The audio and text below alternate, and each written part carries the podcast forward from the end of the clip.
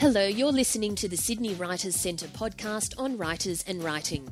My name is Valerie Khoo, and you can find us online at sydneywriterscentre.com.au. We're Australia's leading writing centre, and you'll find a wealth of resources on our website and blog, including interviews with authors, writing tips, and valuable ideas on how to get published. Whether you're interested in writing a novel, short story, or articles for magazines, you'll find information and courses to help you get there.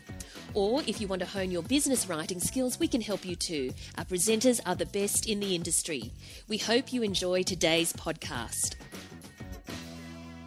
Jackie French has been writing for over 17 years and has had 132 of her books published. She wrote her first children's book of stories called Rainstones in 1991 while she was living in a shed. She says it was probably the messiest manuscript that Angus and Robertson has ever received and accepted. She's been writing full time ever since. Jackie's latest book is called A Rose for the Anzac Boys about the war in 1915. She has also completed a children's book called Emily and the Big Bad Bunyip. Jackie has written a historical novel for adults and several books about Australia, including To the Moon and Back, Tom Appleby, Convict Boy, My Gran the Gorilla, and The Goat That Sailed the World, the true story of the goat who sailed with Captain James Cook. She lives with her husband Brian in the Araluen Valley in Australia. Thanks for joining us today, Jackie. My pleasure. Now, tell us about your first ever book, Rainstones. When was that, and what made you decide to put pen to paper all those years ago? Look, I had been writing stories since I was six. I had been creating stories since I was three. But everyone from parents, teachers, guidance counselors had said, no, no, no, dear, you can't make a living being a writer in Australia. This is a waste of time. Mm. Um, so I wrote for my own pleasure is not really the word, more, more compulsion, I think. Def, definitely compulsion. Often it's, it's, as though a story gets its teeth into your neck and isn't going to let go until you've, you've actually written it down and not just written it, but then juggled it and devised it and drawn a thousand threads together. And all of that was done in my extremely um, undecipherable writing. In fact, even I can't decipher it, and I'm not being modest here because I am severely dyslexic, so I'm quite serious. Very few people can read my writing. Right. Um, I scribbled in private during my first marriage, where sort of large denunciation saying there is only room um, for one book in a marriage, and so I was hmm. definitely not allowed to write a book until my first husband had. Right. Um, and so there were all of these silverfish eaten illegible manuscripts um, hidden away in drawers in the back of bookcases, etc. The marriage broke up. I was earning a living as a farmer, except I just had a complicated cesarean. There was a drought. The creek had dried up. Hmm. And I was absolutely, completely broke. I needed $106.44 to register the car. I was living in the shed in a bush with um, no electric light, no running water, um, well, no hot running water, but there was um, a tap and a shower outside. Mm. Um, things things were actually pretty desperate. Washing washing the nappies by hand and putting putting them on the fence. I didn't have money for childcare, mm. and the only thing I could think of doing was sending a story off. In fact, a friend who was a freelance author recommended I do that. So within a week, I had sent a story to the Canberra Times, an article on natural control of scale to another defunct magazine called Hobby Farmer, and a story called Rainstones to Angus and Robertson, right. um, now part of HarperCollins. And within three weeks, I had got calls from the editor of the Canberra Times, the editor of Hobby Farmer, both offering me regular columns. Wow. And and acceptance from Angus and Robertson. It was a short story saying, um, We're putting together an anthology. Would you like to send us another story? Then, when they received the second story, um, they suggested that um, it just be a book of short stories and that I write the rest of them. So, suddenly, after all those years, I actually was making my living as a writer. It was extremely sudden. Um, there's a story though that I often tell about how they came to look at the manuscript. Right. Um, as many would-be writers know, um, publishers have slush piles. The often thousands of manuscripts that come in, all expecting um, detailed assessment and reply, and all too often there simply isn't the staff for that, and you get the manuscript back again with a very polite note saying, Thank you for sending us your manuscript. Unfortunately, it did not fit in with our publishing requirements. Mm. Um, however, mine had been typed on an old typewriter I had found at the dump. I was I was typing sitting cross-legged on the floor. My son and I shared the shed with a black snake called Gladys, a wallaby called Fred, and a wombat called Smudge. It was a really old typewriter I'd found at the dump. I used to type sitting cross-legged on the concrete floor, and I don't know if you know how wombats mark out their territory. They, they need droppings, usually on high points. And Smudge did not like the noise of a typewriter. He wanted to make it very clear that this was his territory. And every night, if I forgot to put the typewriter up on the wardrobe, he used to leave a large dropping on it. Lovely. Which meant that as a combination of wombat droppings in the keyboard and wear and tear, um, the letter E didn't work. So when I sent the first manuscript off to Angus and Robertson, um, I had to fill in all the E's with biro. Now, added to which it was fairly yellowed paper I'd bought many years before. And as I'm dyslexic, um, the spelling was what, well, could politely be called um, extremely original. and I heard years later what happened. Apparently, someone pulled it out of the envelope, gave a shriek of laughter, and sort of yelled, Hey, everyone, look at this mess. Look what someone sent in. Um, they said it was the worst spelt, messiest manuscript they had ever received. And in fact, they assumed it would be unintentionally hilarious. Only someone quite illiterate would send in something like that. So she sat on the desk in the middle of the office to read a bit aloud to everyone so they could giggle at it. And she read the first paragraph and she read the second paragraph. And then apparently in the office, she read the entire story wow. aloud to everyone. Mm. And that was why I had such a fast response because mm. everyone in the office had heard it and had come to an agreement that yes, this was something that was worth. Well, at least it was worthwhile seeing if I could come up with something else sure. like it. And so, what age were you by by the time this happened? And the embarrassing thing is, I can't really remember. I, I was I was around thirty-ish. Um, one of the problems was that Angus and Robertson was actually then taken over by another company, which was actually taken over by another company, um, which are all now part of HarperCollins. Um, quite unbeknownst to me, um, within about six weeks they'd sent me an advance for the story. But then for the next few years, I kept getting further advances for the story, along with another letter saying that they had accepted the book. and I think the book was actually accepted three times in all, so it may have been four. so even though it was accepted, it didn't come out for about four or five years. Mm-hmm. And in that time, I'd written a couple of gardening books. Um, I'd won an award for a, a, detective story. And in fact, I had got two other books in the pipeline with Angus and Robertson, right. and a heck of a lot of others. Um, again, the, the the ones that have been just sort of lingering, eaten by silverfish in the drawers, um, roughly put into shape. Um, so really, the first book that I wrote, actually wrote after that, was Walking the Boundaries. Um, several others came out in between that, but they they were the ones that were really just sort of hushed off um, that I'd that I'd written before.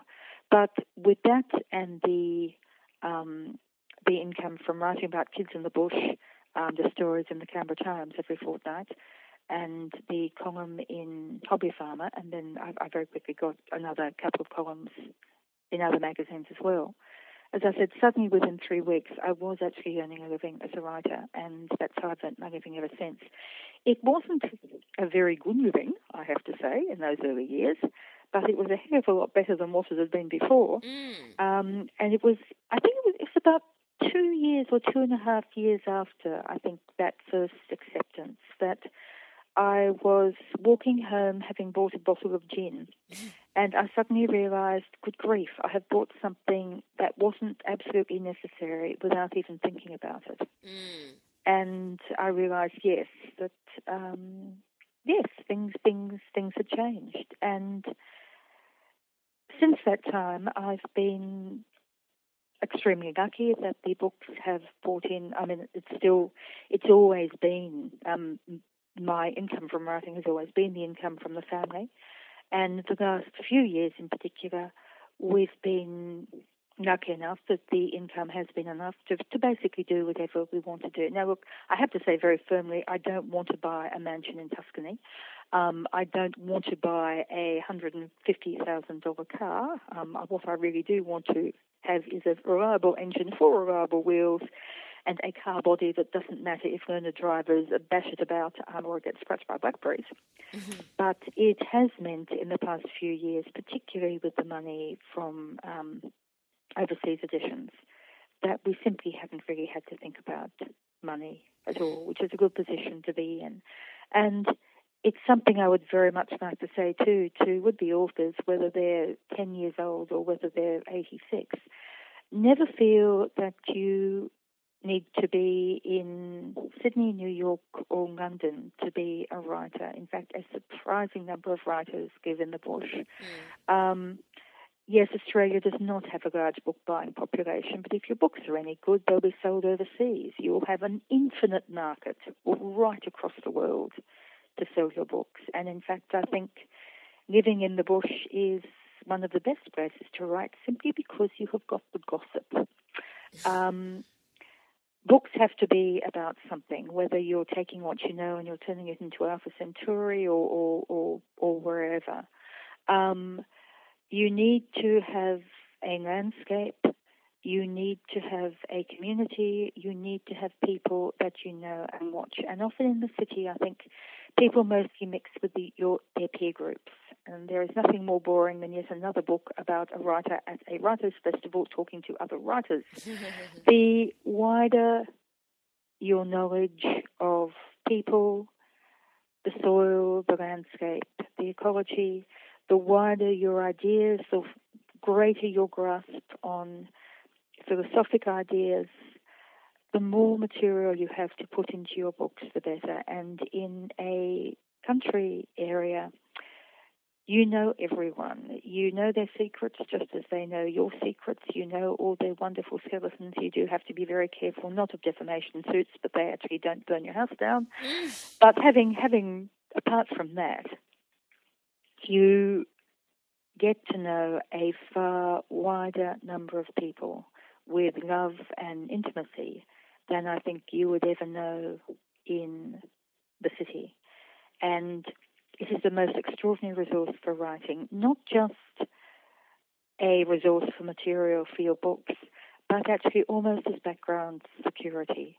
Um, farming people understand writing. As one farmer said to me many years ago, you know, we're we're pretty much in the same job. I, I, I produce sheep and you produce books. they understand what it's like to essentially run your own business and mm. run your own business from home, um, leading that hermit-like existence at the computer and then needing human society afterwards. Um, the rhythms of life are very similar between farming and writing. And particularly at times like now, where actually I have to say, um, my family is going through a very difficult time with my husband's illness and bouts of surgery. Um, there is no way I could continue to write without the care and support of the community around us. Mm. And I'm very aware that both the the valley, the the people, the people, and the place. Um, it is impossible to say how much I owe to them um, in the creation of the book. Wow. Well, in your books, you've written children's books, gardening books, history books, and I understand you've written over 132 books. Yes, but look, some of them have been very, very short books. but still, how in the world can you be so prolific? Um, partly because, as I said, there were an enormous number of manuscripts, particularly the gardening ones, um, were really written even before I started publishing books. I'd done the research. Um, the material was there. It really just needed pushing together a bit. Mm. Um, partly, though, too, because a lot of the books are more like short stories, particularly the ones for kids. Mm. So look, in there, I would would still I would cut the number down by about two thirds. That still, of course, leaves probably about thirty or forty books. Mm. Um, the answer to that is twofold. One, because I write for a living, which means I don't have to spend time commuting, I don't have to spend time earning money in other ways. Mm. Um, and I find it does take me three days to actually get into a book. So being a full time writer really does mean you are enormously more productive than if you have to sort of fit it into here and there and what have you. Um, I also write in different genres, Mm. and that helps. I would go brain dead writing more than one book in any particular genre a year. I couldn't write more than one historical novel a year. Right. Um, I don't. I could possibly do two picture books in a year. No, I couldn't. Actually, that's not true. Two picture books may come out in a year, but they will be one that I've written in another year. I could really only do one picture book a year as well, etc. Um, but it's almost as though the different sorts of different parts of the brain. It is a most enormous relief too to go from something which takes well, both peers and research, like a Rose for the Anzac Boys, where hour after hour after hour, going through the research material, the letters and diaries from World War One, my husband would find me at tears at the desk, where I was trying to turn what's I know it sounds odd, but war is basically very boring. Mm. Um, it's really day after day of face danger, survived, next day, face danger, survived. Mm. And things don't change very much day after day and year after year, particularly in World War One. So it was difficult to turn it into something which was compelling reading. So you actually wanted to find out not just what happened at the end of the book, um, but also what happened in the next page and the page after that. But to go from something like that, which was extraordinarily hard work, both emotionally and intellectually, Mm. to writing something like the Shaggy Gully Times, which was basically just an absolute hoot, being the most absolutely ridiculous material I could possibly think of, um, taking off um, local country newspapers. I mean, it was so much fun. And being able to go from one to the other, I think um, both kept my sanity, but also kept me writing. The other answers are too that I write compulsively. I write if I'm happy. I write if I'm sad. Um, when my husband was in surgery, I wrote. Sitting by his bedside, I wrote. I have no idea if what I wrote will ever be used for anything, but at a time when I couldn't even concentrate to watch television or read a magazine, um, writing was the best escape, again, both intellectually, physically, mentally, as I could have. The final answer, though, is difficult to talk about. Um, my brain does seem to work faster than the norm. Mhm. I have to make a conscious effort to speak slowly.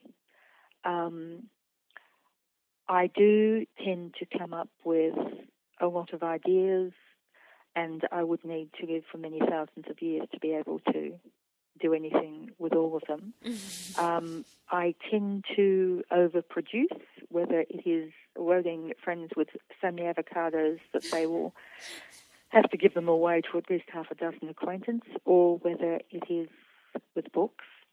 But I am able to read very quickly. I can scan a book quite happily in an hour, um, which means I can research and absorb material extraordinarily quickly.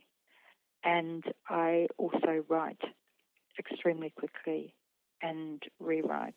What a gift. It's it's it is it's a difficult thing to admit, but yes, most of the answer simply is that I do process data, whether it's input or output, extraordinarily quickly. Mm. Anyway, And when you say you sometimes need to use different parts of the brain to do different genres. Do you find it easy or difficult to switch hats between, you know, children's and um, non-fiction and history? No, look, very, very easy. It's not so much it's different parts of the brain as actually, I think, probably different parts of the emotions. Right. Um, it's not the brain that gets exhausted so much. I think it's the it's it's, it's the emotional side of you, mm-hmm. um, of focusing just on a particular area. So no, it is it is an incredible relief to actually switch from one to the other, from from the serious to the very silly. And I do very definitely alternate between um, the serious and the very silly, or possibly a, a, gardening update or something like that in in between it. Mm. Um, do you work on different genres within one day? No, no. Mm-hmm. Um, one book at a time. Yeah. One book, and, and then and then I'll work on on something completely absolutely completely different. Is there a genre you prefer more or enjoy more or find easier? No, de- definitely not. Look, it's the same with reading. Um, I'm an eclectic reader. I, I, I, like all sorts of genres to read. Um, it was just like food. I mean, it's just like kids sort of asking, "What is your favourite food?" Look, um, I love cherries and chocolate. I'd hate to live on them. Um, I find it quite weird that writers are expected to stick to just one genre, or for that matter, just writing for kids or for adults. Mm, but many do. Pardon? But many do. Many do, and I find that odd. Um, I don't know any writer who only reads one genre. Mm. Every writer I know um, loves reading a whole range of genres. And um, there, there are books that you read when, when you're on an aeroplane, and, and um, sort of light, night thrillers or something like that. There are books you read at the beach. There are books that you read to actually sort of get absorbed in and swept away, both intellectually and emotionally. Um, all of us who love books love an eclectic range of books, and so I I always find the question really, well, then why do you only write one sort mm. rather than why why do you write um, many many different sorts. Mm-mm. What What are you currently working on? Um, that's always a difficult question because um, I'm inclined to talk about the book that I'm actually writing, but then that's not going to come out probably for for at least a year. Right. So you never really know whether you should then be talking about the book which is actually going to come out next. Sure. If you know what I mean. yes. Well, your most recent okay. book, then, tell us tell us about your most recent book that's actually out that readers can read. Uh, the most recent book is A Rose for the Anzac Boys. It is a book that took, well, if I was going to say three years of research, it's not really true. It's more like researching for most of my life. Mm. But particularly in the last few years, there have been a lot of um, self-published or small publishing houses bringing out letters and diaries from World War One, yeah. and for the first time there is at least a glimpse of the forgotten army, the women of World War One, the official women, um, the the nurses, um, the VADs were recorded.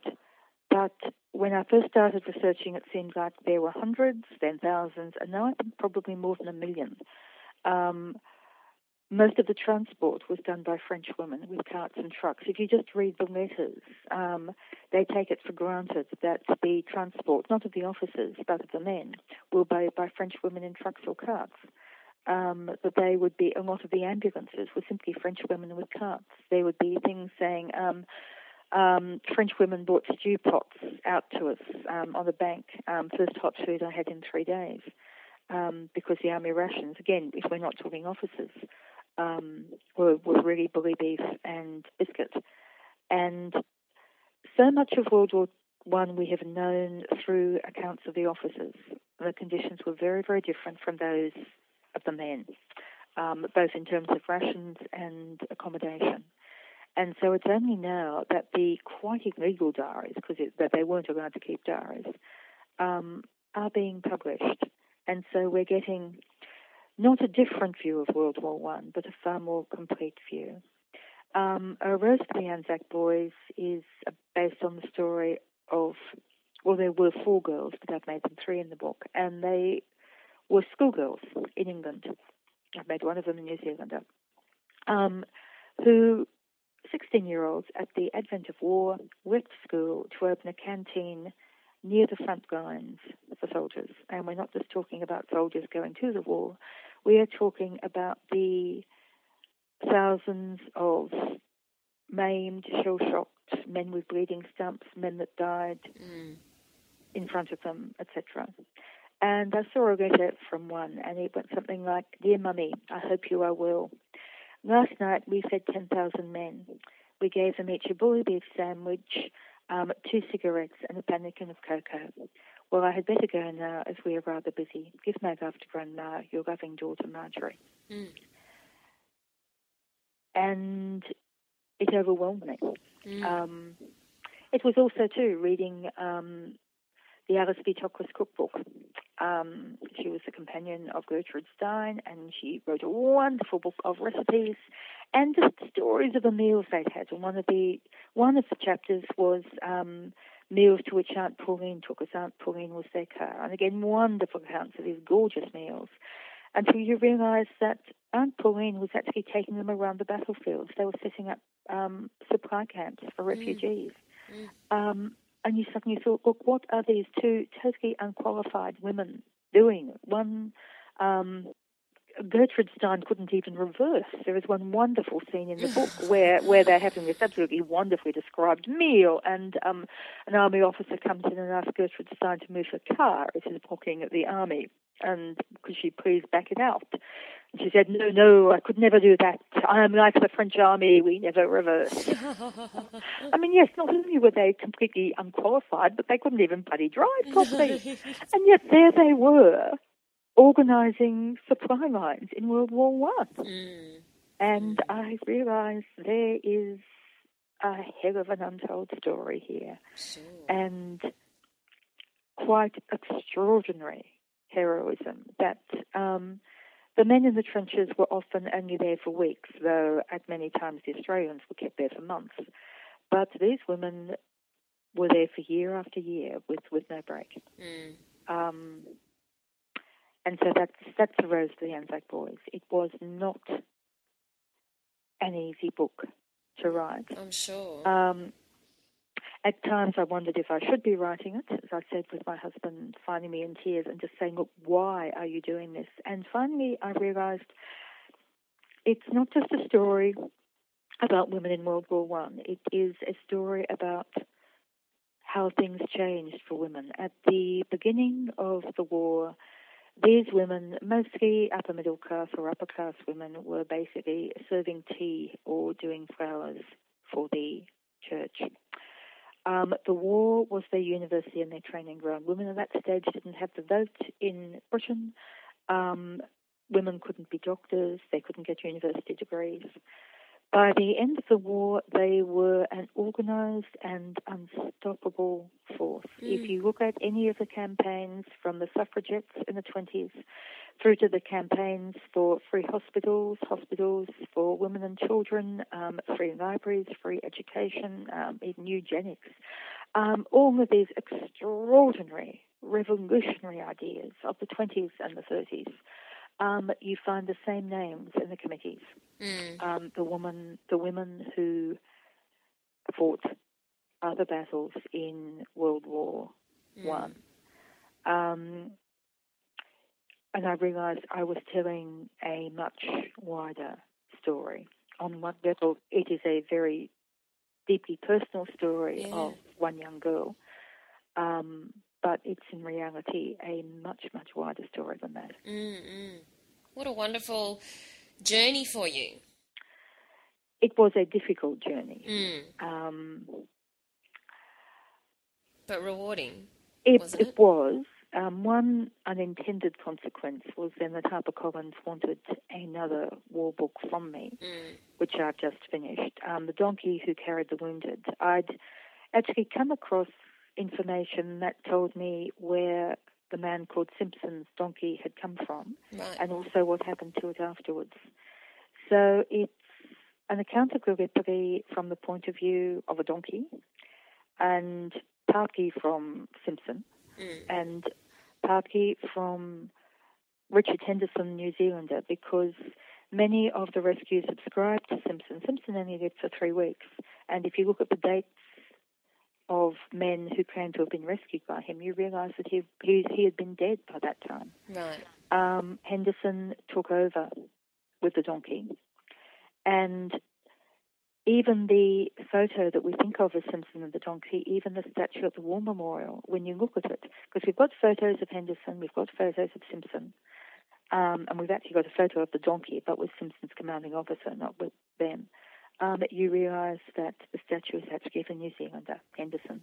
Right. Um, we've got an Australian legend about an Englishman um, with a picture of a New Zealand teacher reading a Greek donkey on a Turkish battlefield. Oh my. Um, and so it's from the point of view of the donkey, from Simpson, from Richard Henderson, um, because I think it is time that we realise that when we talk about Simpson, and yes, he was a legend and, and the most extraordinary heroism, but he was. We have let the name Simpson, I think, stand for Mm. the extraordinary heroism of many, many stretcher bearers in in on that battlefield, and um, and also from the point of view of um, a Turkish sniper as well. Um, and again, in doing that, um, I was drawing on the material that I'd already gathered together in the diaries and what have you of World War One. But I don't think I will be returning to World War One for Oh wow. a few years. I think I've, I think I've, I think I've sort of come to the end basically of what I can cope with Yeah, sure. for, for, for a little while. So tell readers, I mean, tell listeners, sorry, um, about your typical writing day. Do you have a certain routine or or anything like that? Oh yes, very, very much. Um, wake fairly early. Um, I go for a walk up the mountain um, and down the mountain, um, taking notes of um, animals, animal tracks, what the wombats have been doing. Um, I've been keeping notes on wombat ecology for about the past 35 years. Um, that takes about an hour and a half. Come back, have a shower, quick breakfast, get to work. Um, I will work till probably about five or six o'clock, but Right. I'll take various RSI breaks to do everything from pick fruit and veg to dinner to maybe plant a tree or two or mooch around the garden, again to pick stuff for dinner, to, to cook lunch, to cook dinner. Um, then um, Brian and I have dinner. After dinner, we usually watch a, a DVD, and I'll either proofread or most likely I'll answer letters uh, Right. while we're watching a DVD. Um, it's a usually a very a very predictable day. Sure. Is it a five day a week, seven day a week kind of thing? Se- se- seven, seven day a week. Yeah. Right. But look, within, within that, there'll, there'll, there'll be trips to town. Within that, there'll be sort of afternoons where we just decide to plant trees. Sure. Um, there'll be there'll be times when we actually just go down and spend a few hours down down in the swimming hole. Mm. Um, so it's not it's not as regimented as it seems, Mm-hmm. but it is it is a very very um, predictable and routine life. Well, you need that, otherwise you don't get things done, do you? so, and finally, what would your tips be to aspiring writers out there on how they can A, improve their writing, and B, get published? Think about the ideas, not the writing. Um, every novice writer I have known, including myself, has paid far too much attention to their writing style and not enough to what they're writing about. Right. No one ever turned a page thinking, oh, what wonderful imagery. I want to read another page to get some other wonderful imagery. Um, most readers don't care less what your writing style is like as long as it is clear um, and it's not obtrusive. Mm. Um, what they want are the ideas, whether Mm. you're writing a thriller or whether you are just writing about the human condition. Um, concentrate on having something interesting to say rather than your writing style. Um, most novice writers overwrite, but that's often a function of not being quite sure what they're saying. It's the same if you actually look at academic writing. Mm. The writing which has got the most obfuscation, I can't really pronounce that, but you know what I mean, Yes. um, is always where the author isn't quite sure about their ideas, so they're trying to sound terribly, terribly portentous and pretentious Mm. um, by making it very, very convoluted. Mm. Um, if your ideas are strong and clear, your writing will also be strong and clear. And if your writing isn't, it's a clear sign that you need to stop writing and start thinking. So you need to have something interesting to say. Um, the reader needs a reason to read the second paragraph, the second page, and the second chapter. Mm. And the beauty of your writing is not going to do that. There has to be a reason for them to turn the page. Now, if you can do that, your book will be published because if an editor is drawn inescapably from that first paragraph to the second paragraph, if the editor desperately wants to know what happens on the next page and the next chapter, if you have got the editor turning the pages in the sheer joy, exultation, and fascination, Mm. then of course they are going to publish your book. There's absolutely no secret about getting a book published. If it is good, compelling writing with good, compelling ideas, your book will be published. Um, myths, there is a real myth that it is difficult to get books published these days. It's not. Mhm. We have now got desktop publishing. There are more publishing houses than ever before. It has never been easier to get a book published. It has never been easier to make a living as a writer, simply because one of the things about the global economy is that your books will be sold overseas. Now, this isn't to say we shouldn't protect the Australian literary scene, etc., etc. This is a whole different kettle of fish that we don't want um, overseas editions dumped in Australia. Mm. That that that's that's a quite different different um, different thing, but it still does mean that there has never been a time when there have been greater opportunities for writers. If your book is being turned down, not by one publishing house, because many publishing houses really do have their lists full, Mm. but they've always got room for something that's brilliant. If your Mm. book is turned down by one publisher, it's probably not compellingly brilliant. If your book is, published, is turned down by three publishers, it's actually not good enough. Mm. I know there are many, many stories about writers who are turned down by publisher after publisher and then it turns into a bestseller. The untold part of that, though, is that each time it was rejected, they rewrote it. Yes. So the book that was finally accepted and the bestseller was a different one from the book that was rejected. Um, and it's that rewriting that does it. Um, there is also, I think, a myth that it's enough to be talented. Talent is to a penny. There are many, many people who have the talent to be professional writers. Mm. Um, but it's like being either, well, for that matter, a teacher or a brain surgeon. Um, no one would ever say, "Oh, yes, you have great, um, great, great potential as a brain surgeon. Here's a hacksaw. Cut, start chopping." They would expect you to work for a good decade before you actually got to do the surgery.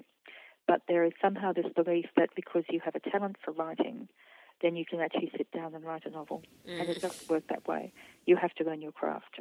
The earlier you start writing seriously, actually working at your writing, um, the sooner you are going to learn your craft. And that's the case whether you start writing at 10 or whether you start writing at 70. Great advice. Wonderful. And on that note, thank you very much for your time today, Jackie. My pleasure indeed. Wonderful. You've been listening to the Sydney Writers Centre podcast on writers and writing. My name's Valerie Khoo. You can find us online, including details about our courses, seminars, and online learning, as well as information on our regular competitions where you can win books, movie tickets, and literary experiences at www.sydneywriterscentre.com.au or visit me on my personal website www.valeriekoo.com. That's Valerie Khoo, K H O O.com. Thank you for listening.